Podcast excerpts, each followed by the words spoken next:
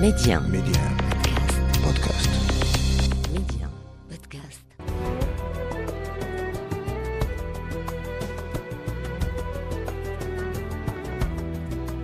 يا أهلا ومرحبا بعشاق الثقافة وأهلها حلقة أخرى جديدة من حلقات الأدب تجمعنا من أجل أن نأخذكم في رحلة أو بالأحرى نستكشف معا خبايا مشوار حياة لأشهر أدبائنا العرب شخصية اليوم هي شخصية فريدة من نوعها ثائرة متمردة واسع الخيال.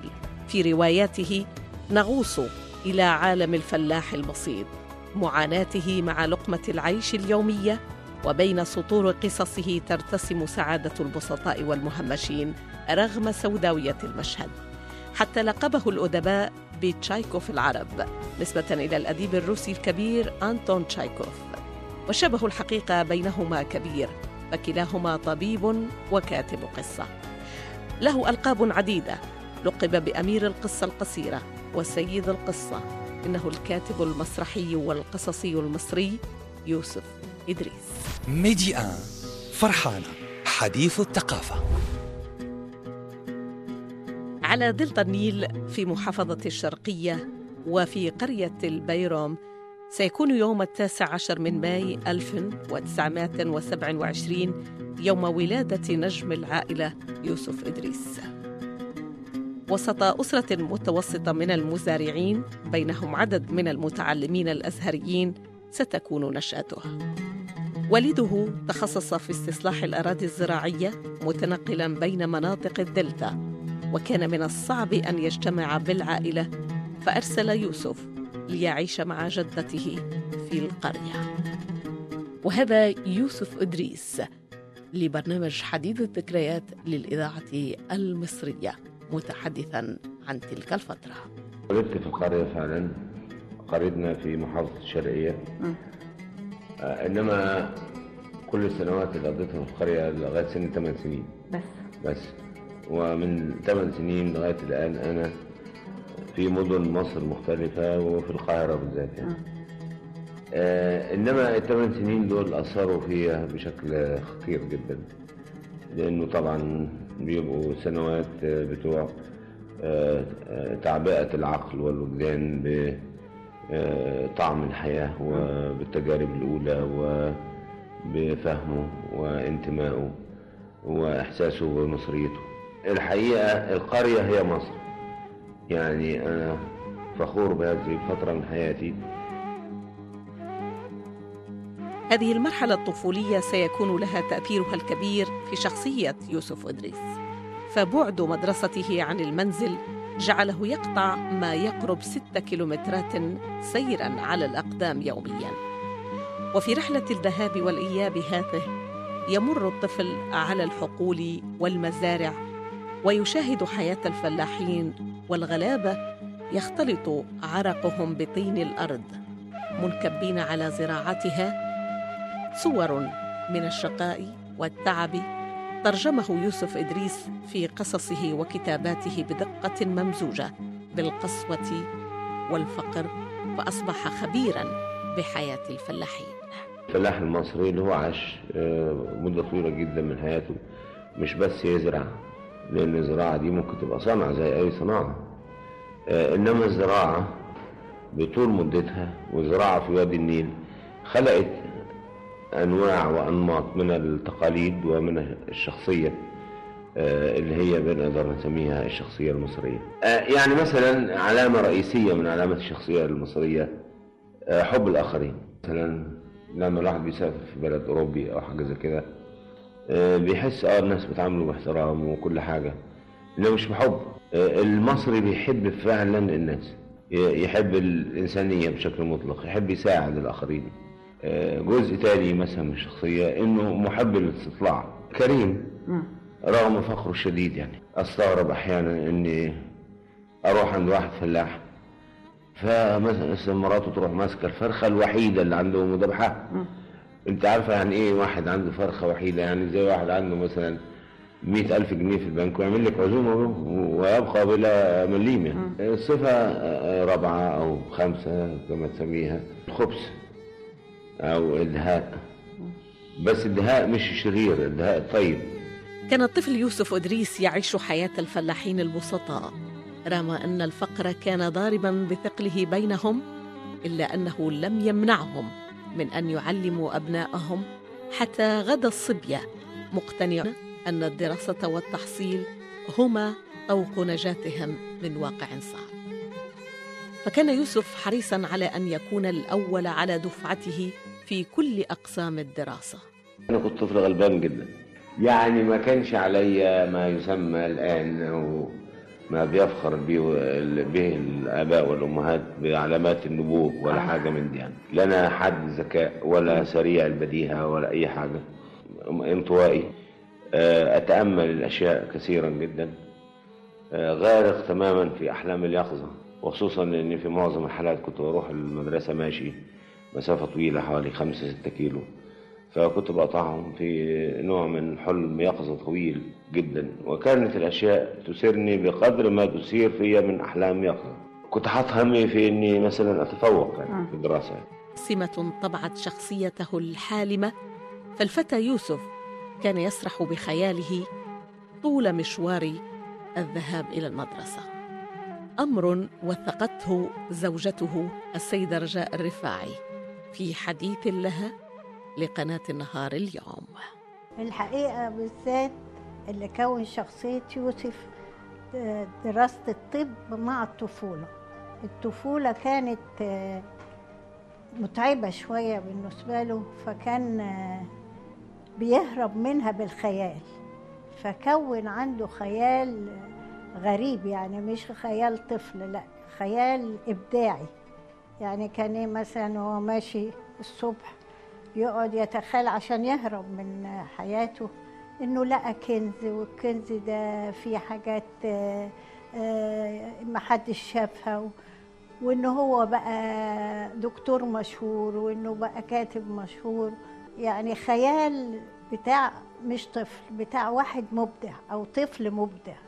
فخياله مع دراسة الطب في رأيي هم دول اللي كونوا له الشخصية الإبداعية بتاعته مع أفتكر إنها جزء فيها وراثي لأن جدته كانت بتحكي حواديت وعندها خيال برضه. بس هو يعني أنت عارف المبدعين دول ما تقدرش تقول إيه اللي كونهم. دي موهبة من عند ربنا أكتر من أي شيء تاني لأن موهبته كانت آه، خارقة. كان يوسف إدريس منذ صباه غزير الثقافة واسع الاطلاع. بشكل يصعب معه تحديد مصادر ثقافته. فالرجل اطلع على الأدب العالمي وخاصة الروسي وقرأ لبعض الكتاب الفرنسيين والإنجليز بل حتى الأدب الآسيوي فعشق الكتاب الصينيين واليابانيين.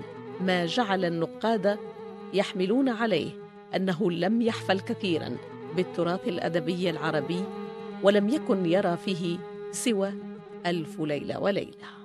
كنا بنقرأ قرايات خطيرة يعني. مثلا كنا نقرأ مجلة الرسالة مجلة الثقافة نقرأ للعقاد. طبعا كنت خدت مرحلة طويلة قوي عثارة فيها الروايات البوليسية دي والحاجات دي. من أحد الحاجات اللي كانت تمتعني جدا آه، قراية التاريخ. تاريخ العالم وتاريخ مصر ونابليون ومش عارف إيه. فقريت كمية رهيبة جدا من آه، تاريخ آه، العالم. وبرضه كانت المكتبة شيء مهم جدا آه، في حياة التلامذة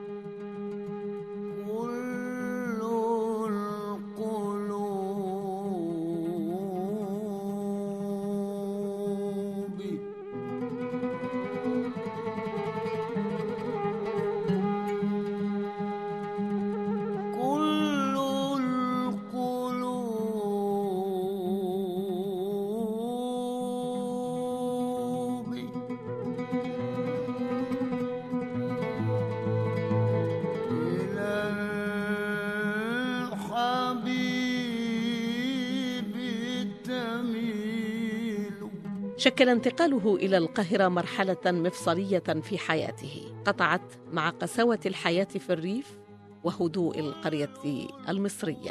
فانتقل إلى المدينة المتوحشة وبكل صخبها.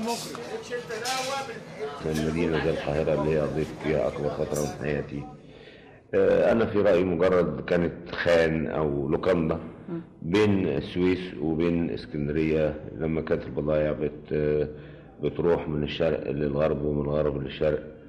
وما كانتش آه، مصرية في تقاليدها ولا في سلوكها ولا في آه، ناسها. كانوا معظمهم تجار. بينما المصرية بتتمثل في الفلاح المصري اللي هو عاش آه، مدة طويلة جدا من حياته مش بس يزرع. كان يوسف إدريس منذ نعومة أظافره محبا للعلوم ويحلم بأن يصبح طبيبا. فكان له ذلك. ليدخل جامعة فؤاد الأول جامعة القاهرة الآن عام 1946 وبها سينشط في النضال السياسي ضد المستعمر البريطاني. فتعرض للسجن ثلاث مرات في شبابه على إثر تعدد أعماله الطلابية حيث عمل سكرتيرا تنفيذيا للجنة الدفاع عن الطلبة ثم سكرتيرا للطلبة.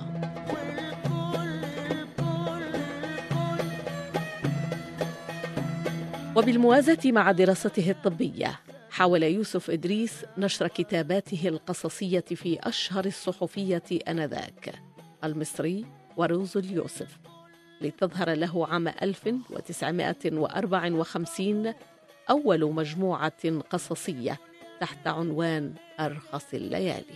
عندما بدأ يوسف إدريس في نشر قصصه حوالي خمسينيات الأولى من القرن الماضي.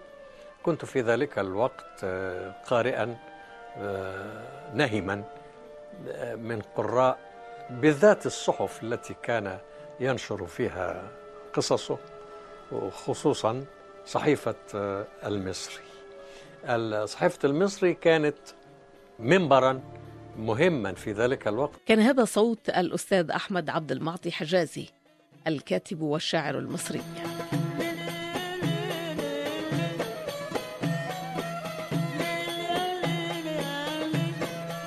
ستتوالى موهبته في الكتابة بعدها بمجموعته الثانية جمهورية فرحات عام 1956 مما حدا بعميد الأدب العربي طه حسين لأن يقول أجد فيه دائما من المتعة والقوة ودقة الحس ورقة الذوق وصدق الملاحظة وبراعة الأداء مثلما وجدت في كتابه الأول. أرخص الليالي تعمق للحياة وفقه لدقائقها وتسجيل صارم لما يحدث فيها هو أنا لما بعد كده في حياتي لما بقيت كاتب يعني وقابلت الدكتور طه حسين آه، دار بينا نقاش آه، خطير جدا حوالين النقطة دي بالذات يعني. آه، لأنه في وجهتي نظر للكتابة أو للأدب أو للفن بشكل عام إنها حرفة تطورت من حرفة الكتابة يعني النقش على الورق إلى حرفة كتابة رسائل الحكام ومش عارف إيه يعني حرفة الكلام الجميل يعني. وفيه آه، وجهة النظر الثانية أن الكتابة رؤية فنية لا علاقة لها باللغة ولا علاقة لها بحرفة الكتابة. بدليل إنه مثلا واحد دكتور ممكن يبقى كاتب. واحد متخرج من كلية الأداب ما يعرفش يمكن يكتب جواب يعني. فاذا أنا رأيي بقى إن الكتابة يعني مش بس رؤية فنية ورسالة ولا يمكن هتلاقي عبر التاريخ إن كان في كاتب أو فنان مش هقول لك كاتب فنان حتى بتاع رسم أو موسيقى آه، ما كانلوش رسالة تجاه آه، مجتمع وتجاه بلده. بيتهوفن ده العظيم الموسيقار اللي, اللي هو ببساطة ممكن إنه يتحط تحت بند حرفة الموسيقى أو فن الموسيقى. آه، كان راجل مؤمن بألمانيا ومؤمن بالبطولات في عصره وكان بينشئ السيمفونيات بتاعته والكونسرتات بناء على إحساس آه، رهيب برسالة موسيقية تجاه العصر. تخرج يوسف إدريس عام 1947 من كلية الطب حاصلا على شهادة البكالوريوس. وحصل على دبلوم الأمراض النفسية ودبلوم الصحة العامة. عمل طبيبا ممارسا عام في مستشفى القصر العيني ما بين 1951 و 1960 دون أن يتخلى عن عشقه للكتابة والأدب. لكن هذه الزيجة لم تدم أكثر من عشر سنوات ليطلق مهنة الطب نهائيا ويتفرغ بالكامل لعشقه الأول الكتابة. اللي حصل إن أنا كنت عايز أشتغل جراحة. عشان واحد يشتغل جراحة في لازم يشتغل في مستشفى. ويبقى عنده عيادة. وعشان يشتغل جراح لازم يبقى زي ما بيسموه في الطب full time job كل الحالات دي آه، مش تتعارض تماما مع الكاتب دور الكاتب يعني. لأن أحيانا مثلا وأنا بعمل عملية كانت تجيني فكرة قصه وابقى مصلوب بين إحساسي إن أنا لازم أدي واجبي وبعدين الرغبة العارمة في الكتابة اللي عايزاني أسيب المشرط وأقوم أمسك القلم وأشتغل يعني. فهذا التمزق ما قدرتش عليه. يعني. فسألت نفسي هذا السؤال بسيط. هل ممكن أن تعيش دون أن تزاول الطب؟ الإجابة كانت نعم. هل ممكن أن تعيش دون أن تكتب؟ الإجابة لا يمكن أن أعيش أو أتصور نفسي أعيش من غير ما اكتب فطبعا اخترت الكتابه على طول. كان يوسف إدريس مشاغبا في الأدب كما في السياسة لكن هذه الأخيرة دفعته بحماسة تعدت حدود مصر فقد انضم عام 1961 إلى المناضلين الجزائريين في حربهم التحريرية ضد المستعبر الفرنسي واستمر معهم مدة ستة أشهر إلى أن أصيب فيها بجرح خطير فأهدوه وسام الجمهورية عرفانا منهم بجميل صنيعه ليعود بعدها إلى بلاده ويصبح أحد أهم كتاب عصره. يا بلادي طيرك صداح طاير من تلي لتلي وين ما سافر وين ما راح بيبقى طاير ومعلي الصوت الموالي للأستاذ عادل حمودة الصحفي ومقدم برنامج حكاية وطن على قناة النهار اليوم كان من قرائه في تلك الفترة ومن أشد المعجبين بكتاباته. الحقيقة اتحمست إن أنا أروح أجري حوار مع يوسف إدريس. رحت له في الأهرام. قابلته في صالة التحرير وكان بيزعق. قال لي إيه اللي قعدنا هنا في هذه المقبرة الرخامية الباردة؟ تعالى نمشي في الشوارع. نزلنا. رحنا فندق كوزموبوليتان في وسط البلد. قابلنا مجموعة من الكتاب. اشتبك معاهم يوسف إدريس. سيبنا الفندق ورحنا مقهريش. وجد مجموعة أخرى من الكتاب. اشتبك برضه معاهم. قعدت أنا ويوسف إدريس 14 ساعة. إما نلف على المقاهي والفنادق والكافتريات أو نمشي في الشوارع. بعد 14 ساعة لم أجري الحوار مع يوسف إدريس. ولكن الأهم اننا ويوسف إدريس أصبحنا أصدقاء كان يوسف إدريس شاهد عصر على حقبة زمنية حبلى بالكثير من التحولات الكبرى التي صبغت الحياة المصرية الاجتماعية والسياسية والاقتصادية وحتى الثقافية. فكانت كتاباته القصصية ومقالاته الصحفية وحتى المسرحية كلها مرآة عاكسة لكل هذه التحولات بجرأة وصراحة مطلقة جعلته يدخل غير ما مرة في صراعات مع الدوائر الحاكمة وصلت حد منع عرض مسرحيته المخططين ليختفي عام 1972 عن الساحة العامة ولم يعد إلا بعد حرب أكتوبر عام 1973 كأحد أكبر كتاب صحيفة الأهرام المصرية. وهذا المخرج المسرحي والفنان جلال الشرقاوي في شهادته عن يوسف إدريس. دكتور يوسف إدريس المفكر الكبير الذي أعتقد أنه لم يصل بعد أحد إلى شموخه سواء في القصة القصيرة ويعتبر هو أحد أبطال الكبار أو في المسرحيات العدة اللي كتبها أو في رواياته الطويلة. يعني نحن لا نستطيع أن ننسى الحرام والعيب. آه، نحن لا نستطيع أن ننسى من مسرحياته الفرافير والسول فرحات وملك القطن والمهزلة الأرضية والمخططين. كل هذه أعمال علامات في تاريخ الفن والأدب المصري. مسيرته الصاخبة المشاكسة لم تمنعه من الوقوع في الحب والزواج. ففي سنة 1957 سيتزوج يوسف إدريس من السيدة رجاء الرفاعي فكانت نصفه الآخر داعمة دافعة إياه في دنيا الإبداع وهو ما كان يبحث عنه الرجل عندما سئل عن قصة زواجه. يا حبيبي يا عبر الشوق يا حبيبي. قال يوسف إدريس في زوجته تزوجت في مرحلة من حياتي أحسست فيها بالوحدة فعلا. وفي هذه الظروف قابلت زوجتي وأحسست أنها من الممكن أن تكون رفيقة العمر. أحسست أنني أريد أن أجلس معها وأتعرف إليها وأصادقها. فتزوجت. أنا فوجئت بإن الراجل اللي عجبني ده آه، واحد تاني خالص شخصية آه، غريبة. مبهمة. والكاتب ده يعني عالم تاني ما يعني لا يمكن أقدر أوصل لأي حاجة فيه. وهو بدأ يغير عليا قوي بطريقة زيادة عن اللزوم فبدأ يزعجني فبدأت أخاف فالعلاقة اتلخبطت بينا لخبطة لمدة كذا سنة. لدرجة إن أنا قلت مش هجيب ولاد وأستنى شوية لأن ده أنا ما أقدرش أعيش مع الراجل ده.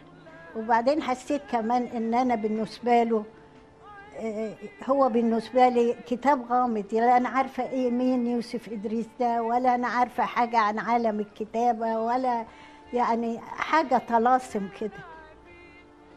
وهو رخر أنا بالنسبة له حتة عيلة كنت صغيرة عندي 17 سنة آه، في رأيه إن أنا متدلعة ما بشيلش المسؤولية حاجات كتير متلخبطة بينا فأنا الحقيقة آه، قلت أحسن حاجة يعني كان الواد صغير بس كان يعني بيفكر أحسن حاجة أوصل لعالم الراجل ده إن أنا أبدأ أقرأ وأشوف إيه, إيه الكتابة دي وإيه الحكاية. فبدأت مسكت بقى كل هو بقى ساعدني نجيب محفوظ على توفيق الحكيم على العقاد على كل الكتاب دول بدأت أقرأ لهم كويس قوي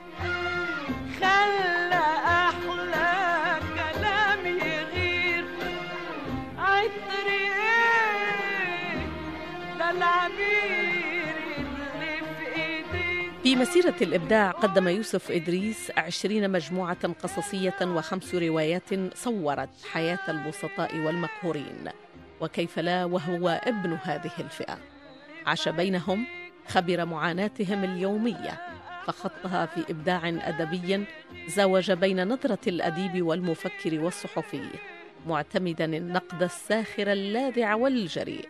حصل على جوائز عدة حصل على وسام الجمهورية لمرتين عامي 1963 وعام 1967 جائزة عبد الناصر في الآداب عام 1969 وسام العلوم والفنون من الطبقة الأولى عام 1980 جائزة صدام حسين للأداب عام 1988 جائزة الدولة التقديرية عام 1990 تحول عدد كبير من أعماله إلى أفلام سينمائية لعل أبرزها الحرام لا وقت للحب العيب وقاع المدينة.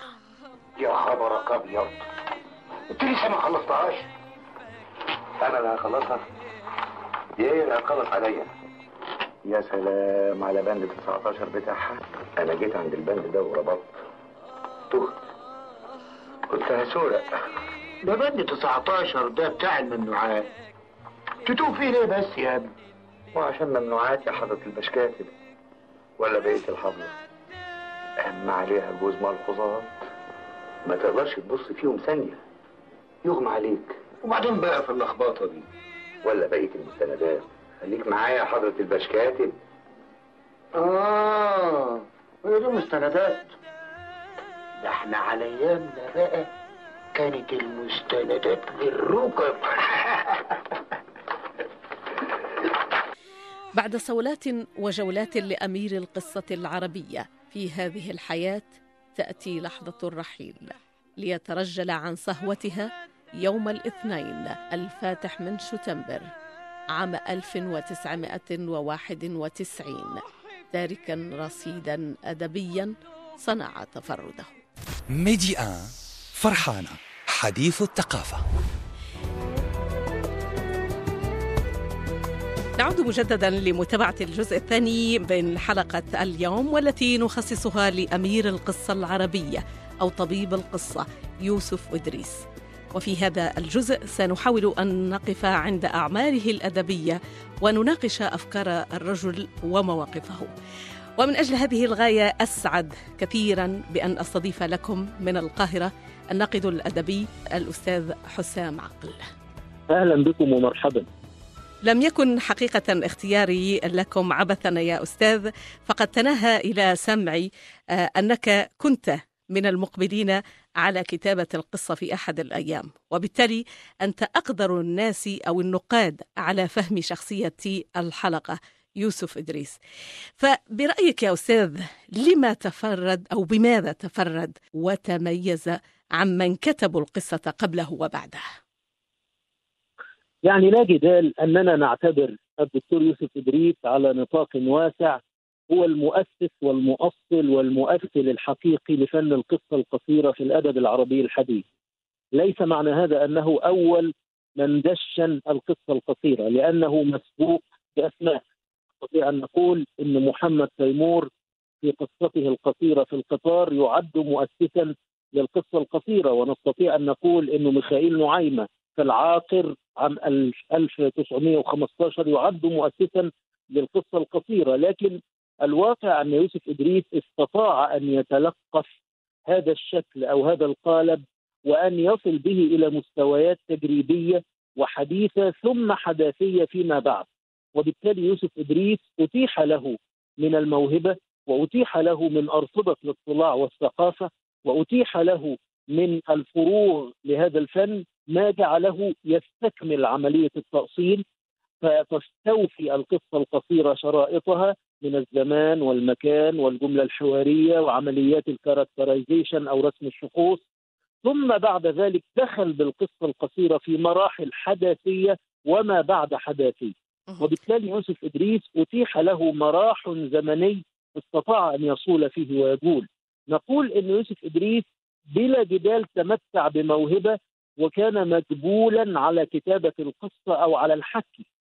ولا جدال أيضا أن يوسف إدريس استطاع أن يجعل من القصة القصيرة ناقلا مضمونيا لما يعتقد من الفكر الإيديولوجي. تمام. طيب القصة عند يوسف إدريس هي صورة عن واقع عاشه بأدق تفاصيله. لكنها في مجملها يا دكتور تدور حول نفس الواقع. فقر تهميش محرومون آه، من فئات اجتماعية. المجتمع ليس كله هكذا هو درجات وفئات. آه، آه، أم هي كانت السمة الغالبة لدى كتاب تلك الفترة؟ لا لا نستطيع أن نقول إنه هذه هي السمة الغالبة لدى كتاب هذه الفترة لأنه بوضوح يوسف إدريس آه، كان تغريدا خارج السرب حتى عندما ننظر إلى من كتبوا القصة القصيرة مثل يحيى حقي والطوخي آه، وكثيرون ممن كتبوا وظهروا بعد ذلك مثل إبراهيم أصلان وصنع الله إبراهيم وسعيد الكفراوي. لا يوسف إدريس كان نسيج لم يكن يستنسخ تجارب ولم يكن يقلد احدا وكان حريصا على طزاجه الفكرة وطزاجه المعجم.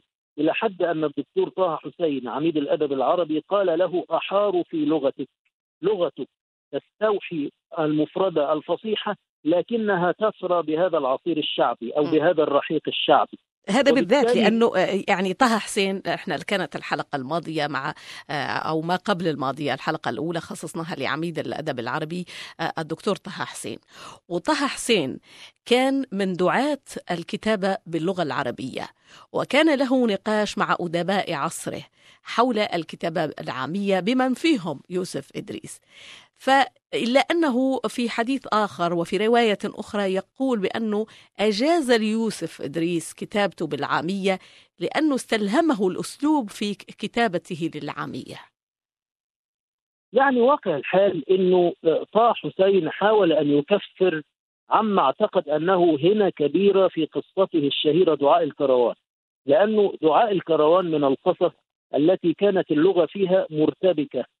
لأنه تحدث على ألسنة فلاحين وفلاحات مثل هنادي وأمنة آه، وحتى الخالة شخصية الخالة. فأنطق هذه الشخوص بفصحى لا يمكن أن تصدر عن فلاحة أو بدوية. وهذا أخذ حسين كان من جملة المآخذ التي أخذت عليه. يعني الدكتور محمد مندور في كتابه في الميزان الجديد أخذ على طه حسين هذه اللغة المحنطة المعلبة التي لا تلائم المستوى الريفي أو أفق الإنسان الريفي لأنه لا يمكن مثلا لدلالة آه، و- ومهنة الدلالة مهنة معروفة في الريف أن تقول آه، ما أنتن أولاء أو ها أنتن أولاء. هذه العبارة لا يمكن أن تصدر عن دلالة. وإذا قرأها المتلقي انفصل وجدانيا عن الشخصية المطروحة على الأوراق. ولكن وهذا إذا ما قرأها قاله له ولكن- الدكتور محمد مندور وواجهه به صراحة في كتاب الميزان الجديد مع أن محمد مندور من تلامذة طه حسين ولكن طه حسين ولكن طه حسين حاول أن يتلافى هذا الخطأ عندما قرأ تجربة يوسف إدريس فرخص له أن يقترب من العامية في الجملة الحوارية وليس في السرد أنا أتفق مع مع طه حسين في جزئية ما هي؟ أنه يريد ال- ال- الرواية المصرية أن تنتشر في العالم العربي وبالتالي لا يمكن للسوداني مثلا أن يفهم ال- ال- الريف المصري إلا إن كتب بلغة عربية يعني شو الكلام يعني أنا أتفق مع حضرتك جزئيا في هذه المسألة لكن لابد أن نضع في حسابنا أن انتشار الخطاب السينمائي المصري وانتشار الدراما التلفزيونية المصرية وانتشار المسرح المصري المسرح العامية الذي كان يكتبه نعمان عاشور وكان يكتبه سعد الدين وهبة جعل المفردة الدارجة آه، في الشارع المصري سائغة على الأذن العربية إلى حد كبير. ثم إننا لا نرخص آه، للكاتب أن يكتب العامية في السرد وإنما نرخص له ذلك في الجملة الحوارية عندما تعبر عن مستوى أو شريحة اجتماعية معينة. وبالتالي حسين رخص ليوسف إدريس حتى نقترب من السبوت على يوسف إدريس نفسه رخص له الجملة الحوارية بالعامية. ويوسف إدريس بالمناسبة لم يلجأ إلى العامية في السرد في الناراتيف لكن لجأ إليها في الجملة الحوارية التي تستخدم أو تقال. وبالتالي لو نظرنا إلى أول عمل كتبه يوسف إدريس ودفع به إلى المطبعة وهو مجموعة أرخص ليالي سنلاحظ أن عمال المطبعة قاموا بعملية تصويب لغوي. فصوبوا لغويا وقالوا لو الحق أن تكتب أرخص ليال. فما كان من يوسف إدريس إلا أن أعاد العنوان للمطبعة مرة أخرى وقال لهم اكتبوا أرخص ليالي بالياء. لأني أريد هذا الرحيق الشعبي وأريد هذا العصير الشعبي في العبارة. أو في المفردة. وبالتالي سجالات يوسف إدريس مع اللغة كانت من القضايا المهمة جدا في تاريخ الأدب العربي الحديث وليس في مسيرته الشخصية فقط. والمهم آه، الأهم من هذا كله إنه جعل من اللغة وسيلة لقراءة الواقع الاجتماعي، لأن القضية ليست قضية البهرج اللغوي، ليست قضية النزدان باللغة، ليست قضية أن نتغنى باللغة فقط، لكن القضية أن نعبر عن قضية اجتماعية وعن شرائح اجتماعية بعينها أجاد يوسف إدريس التعبير عنها. جميل هذه الجودة في أن تغوص في العمق آه، أعماق المجتمع هو ما تفرد به كما قلت الراحل يوسف إدريس وبالتالي أصبح يوسف إدريس رائد المدرسة التعبيرية استخدم لغة جديدة ما هي هذه اللغة التي استخدمها؟ يعني طبعا لو نظرنا بنوع من ما يسمونه stylistic diagnosis أو التوصيف الأسلوبي لمفردة يوسف إدريس ولعبارة يوسف إدريس ولعلاقات الإسناد في جملة يوسف إدريس سنلاحظ أنه التزم الهيكل الإسنادي للجملة العربية وخصوصا في السرد وقد يلجأ إلى تقطيع الجملة أحيانا أو التخلص من روابط الجملة العربية سعيا لحث الأسلوب أو الأداء الأسلوبي ايقاعيا. حدث هذا في أرخص ليالي وحدث في مرحلة متأخرة أقصد آخر مجموعة قصصية كتبها يوسف إدريس بعنوان العتب عن نظر وسنلاحظ إنه مفردة يوسف إدريس مفردة تجمع بين الشكل المعجمي أو القالب المعجمي وبين الاقتراب من هذا الرحيق الشعبي. بدأ هذا آه، سواء في آه، قصصه القصيرة أو مجموعاته القصصية وقد امد المكتبه الأدبية بما يقرب من اثنتي عشرة مجموعة قصصية وبدأ أيضا في رواياته وخصوصا رواية البيضاء. وبالتالي لغة يوسف إدريس لغة تتسم بتعدد المستويات فالافندي الذي يقيم في الحاضرة أو المدينة. لغته تختلف عن الريفي الذي يعيش في قاع الريف المصري ولغة هذا تختلف بالضرورة. عن من يعيش في الأرباط والأزقة والحارات الخلفية استطاع إدريس أن ينوع على قيثاره الأداء اللغوي على حسب الشرائح الاجتماعية التي تعامل معها واجاد هذا التوازن الكبير في الحركة. طيب الكاتب أو الأديب بشكل عام عندما يستعمل لغة بسيطة يفهمها الفلاح ويفهمها الصانع ويفهمها المثقف ويفهمها الأديب هناك من ينظر مثلا إلى لغة هذا الكاتب على أنه بسيط سطحي ولا تعكس زخمه الفكري يعني أنا أتصور إن يوسف إدريس جاء في مرحلة تحول اشتراكي عربي. الفكرة الاشتراكية كانت تؤمن دائما بأن نقترب من لغة البسطاء وأن نقترب من ملح الأرض وأن نعبر عن آلامهم وأن نعبر عن طموحاتهم وأحلامهم يعني يلاحظ إن يوسف إدريس في كل قصة تقريبا كان يتبنى قضية اشتراكية حتى وصفت المدرسة التي يكتب من خلالها بمدرسة الواقعيه النقديه. طبعا هو من الطبيعي جدا أن ينعكس هذا على لغته على طريقة اختياره للشخوص على طريقة اختياره للسمات والموضوعات والقضايا التي تعامل معها. لكن في كل الأحوال يوسف إدريس كان يقرأه السوداني الذي يعاني من غياب العدالة الاجتماعية في أم درمان فيجد فيه طموحاته وأحلامه. وكان يقرأه المغربي الذي يعيش في مدينة مكناس فكان يقرأ فيها طموحاته وأحلامه وكان يقرأه أيضا من يعيشون في الحواضر الخليجية أو من يعيشون في مدن الأطراف فيجدون مراحهم وأحلامهم وأشواقهم.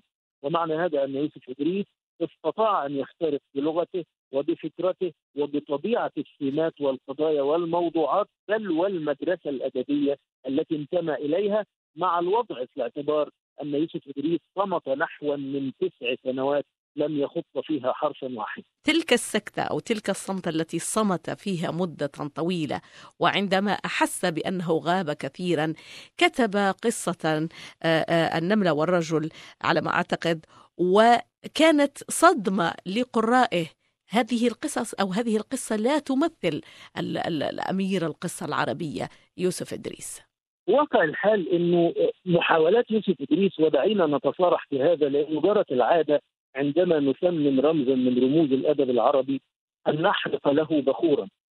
وبالتالي أنا أتصور إنه أنا الأوان لأن نتخلى عن هذا العرف أو هذا التقليد، يعني هم في إنجلترا مثلا عندما يحتفون بشكسبير يبرزون ما كان في أعماله من ملامح القصور وأوجه النقص.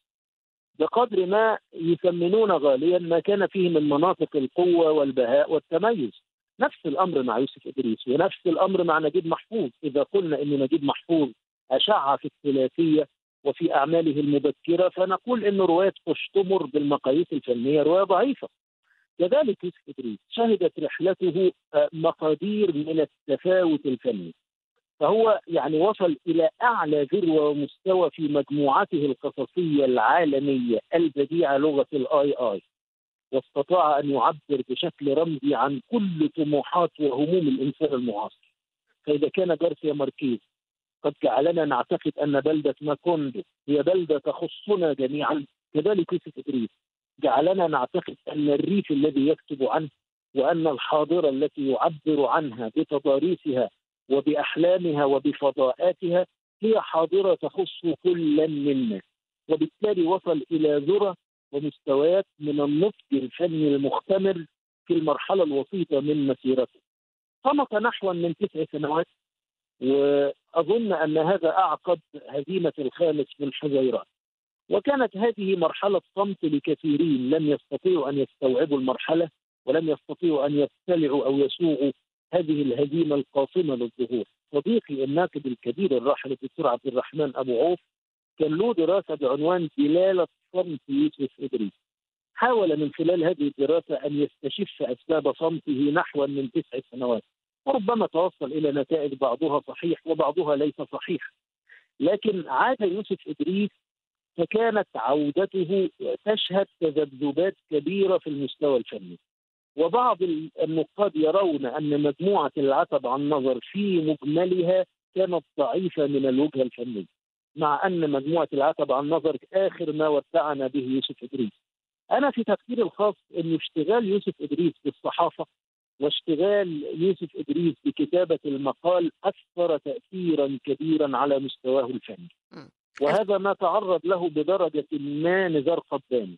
بدأت جملته الشعرية تترهل هونا ما بسبب اشتغالي بالعمل الصحفي والجملة النيئة السريعة. نفس الأمر تعرض يوسف إدريس بسبب التزامه بكتابة مقالة يومية وأسبوعية بدأت لغته الفنية تترهل في بعض المراحل. ألا يمكن المزج بين الكتابة الأدبية الفنية وكتابة لا المقالة؟ لا أعتقد يعني هذا نوع من اليوتوبيا نمني به نفوسنا لكن على المستوى الميداني على الأرض هذا لا يحدث مطلقا لأن الجملة الصحفية تحتاج إلى نوع من السرعة تحتاج إلى نوع من الجملة التلغرافية السريعة تحتاج إلى التخلص من اثر المعجم تحتاج إلى التخفف من الفنيات تحتاج إلى القصد إلى المراد من أقرب طريق تحتاج إلى العنا- العناوين الحريفة واللاذعة التي تخاطب قارئا آه، نهما وسريعا ومتعجلا وبالتالي الجملة الصحفية تختلف عن طبيعة الجملة الأدبية.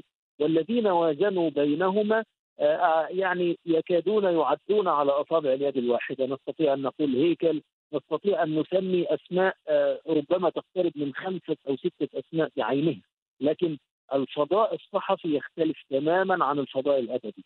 ومن اسف إنه طبيعة الجملة السريعة وطبيعة الفكرة المستهلكة القريبة من اللحظي واليومي والعادي أثرت على المستوى الفني ليوسف إدريس في بعض مراحل. طيب قصة أرخص الليالي التي آه، صدرت عام 1954 أحدثت ضجة في الأوساط الأدبية المصرية والعربية لماذا؟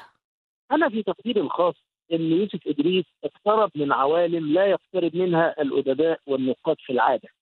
يعني عرى آه، طوائف وعرى شرائح اجتماعية وعرى عوارا اجتماعيا لم يكن لذاته وأمثاله يعرون مثل هذا الواقع. تكلم عن الفلاحة التي انتهك عرضها وتكلم عن الفلاحة التي يدعي الجميع أنهم رجال ويحافظون عليها بينما تركوها كلأ مباحا لقارعة الطريق ولضوار الطريق وبالتالي اقترب من مساحات ومناطق اقترب حتى من فئات لم يكن أحد يكتب عنها مطلقا فئة عمال التراحيل.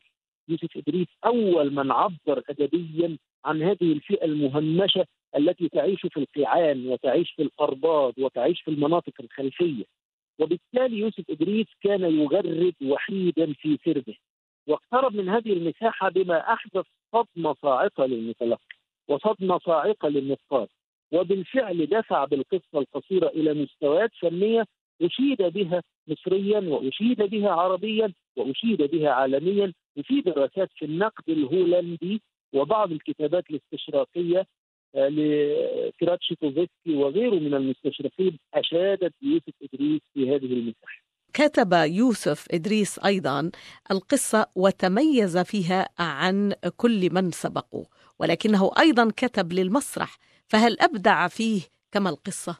يعني نستطيع أن نقول إن يوسف إدريس مثلا في جمهورية فرحات آه، اصل لمسرح معين. وإن كان بعض النقاد وأظن أن من بينهم الناقد المسرحي الكبير الدكتور علي الراعي نظر بتحفظ إلى التجربة المسرحية ليوسف إدريس. وإن كنت أرى شخصيا أن يوسف إدريس ممن طوروا القالب المسرحي بل اقترب بالقالب المسرحي من الش... يعني بعد عن الشكل الدرامي الإغريقي الثلوث ويوريديس و- وهذا الشكل ال- الارسطي التقليدي واقترب من أشكال وقوالب شعبية. مثل مسرح السامر وهذا مسرح يكاد يقترب من القالب الفولكلوري أو القالب الشعبي. يوسف إدريس في المخططين أو يوسف إدريس في جمهورية فرحات. يوسف إدريس في هذه المسرحيات استطاع بالفعل أن يعبر عن هذه الفئات الاجتماعية واستطاع أن ينقل معادلته الاجتماعية كما هي لكن باشتراطات الفن المسرحي وبنيته الدرامية. وإن كنت أرى أن يوسف إدريس خاصا وروائيا نجح وتميز وتصدر الصفوف بأكثر مما تصدرها كاتبا مسرحيا لأن رهانات السباق المسرحي كان يجري فيها أناس بقامة توفيق الحكيم وبقامة نعمان عاشور وبقامة سعد الدين وهبة وبقامة ألفريد فرج. وأظن أن بعض هؤلاء سبقوه ببعض الاشهر ونحن في ختام حلقة اليوم. أسألك سؤال استشرافي.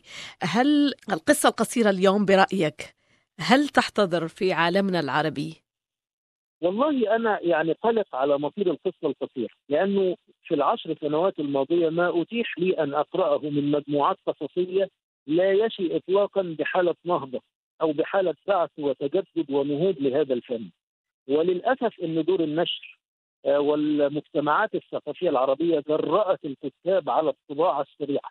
فكل من كتب مدونة صغيرة وكل من كتب post على الفيسبوك يجمع هذا ظنا أن هذه مجموعة قصصيه وبالتالي اطيح بالاشتراطات الفنية لهذا الفن الفن العصي الذي يتسم بالوعورة لأن فن القصة القصيرة كما يقول فرانك أوكونور هو فن اللحظة المهمة كيف تكثف وتقصر وتق... أنت لا تتعامل مع وقائع وأحداث وإنما تتعامل مع لقطة مكثفة ورامزه ودالة. وبالتالي كثير من المجموعات القصصية التي أتيح لي أن أقرأها في الحواضر العربية تشي بالفعل بتراجع فني لابد أن ننبه إليه وأن نأخذ أنفسنا بكل أسباب القوة ومضاعفة الرصيد والخبرة قبل أن نكتب القصة القصيرة لأنه في فكرة وانطباع متعجل وأرعن يقول جرب نفسك في القصة القصيرة اولا فإذا استحصدت أدواتك فاذهب إلى الرواية. وهذا الكلام محض هراء لأن القصة القصيرة ليست الخيار الأسهل القصة القصيرة هي الخيار الأصعب. ولاحظي معي أن نجيب محفوظ بدأ بالرواية وأنهى حياته بالقصة القصيرة في مجموعته البديعة أحلام فترة النقاهه ما وجه الصعوبة؟ لنا- ما وجه لنا الصعوبة؟ بالفعل أن نوصي الكتاب من الشبيبه والناشئة آه، خذوا أنفسكم بالقراءة الكثيرة والاطلاع على النماذج ال- العالمية حتى دوستويفسكي وتشيكوف وجراهام جرين وهذه الأسماء الكبيرة وحتى الأسماء العربية يوسف جوهر ويوسف إدريس ومحمد تيمور وميخائيل نعيمه والطوخي وهذه الأسماء ثم ابدأوا اكتبوا و- وراعوا هذه الاشتراطات الفنية الحاسمة التي تتسم بها القصة القصيره فهي بالقطع ليست الخيار الأسهل. ما وجه الصعوبة ما بين الرواية وجه الصعوبة أننا لا نتعامل مع بنية درامية ممتدة.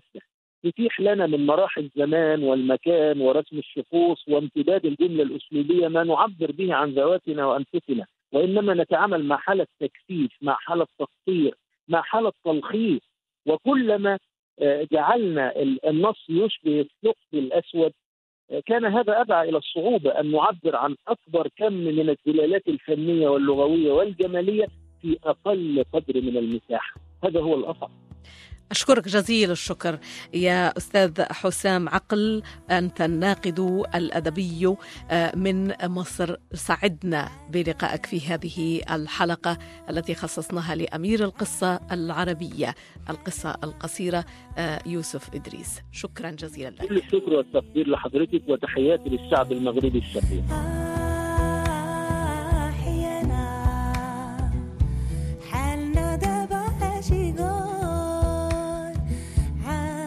إلى هنا أيها المستمعون الأفاضل عشاق الأدب. هذه النافذة الأدبية لمدة ساعة زمنية على أثير إذاعة ميديا تأتي إلى نهايتها. كل الشكر العميق لمخرج هذه الحلقة المبدع سعيد القادري. أنتم لكم منا أجمل التحايا. وإلى حلقة قادمة تجمعنا بشخصية من شخصيات الأدب العربي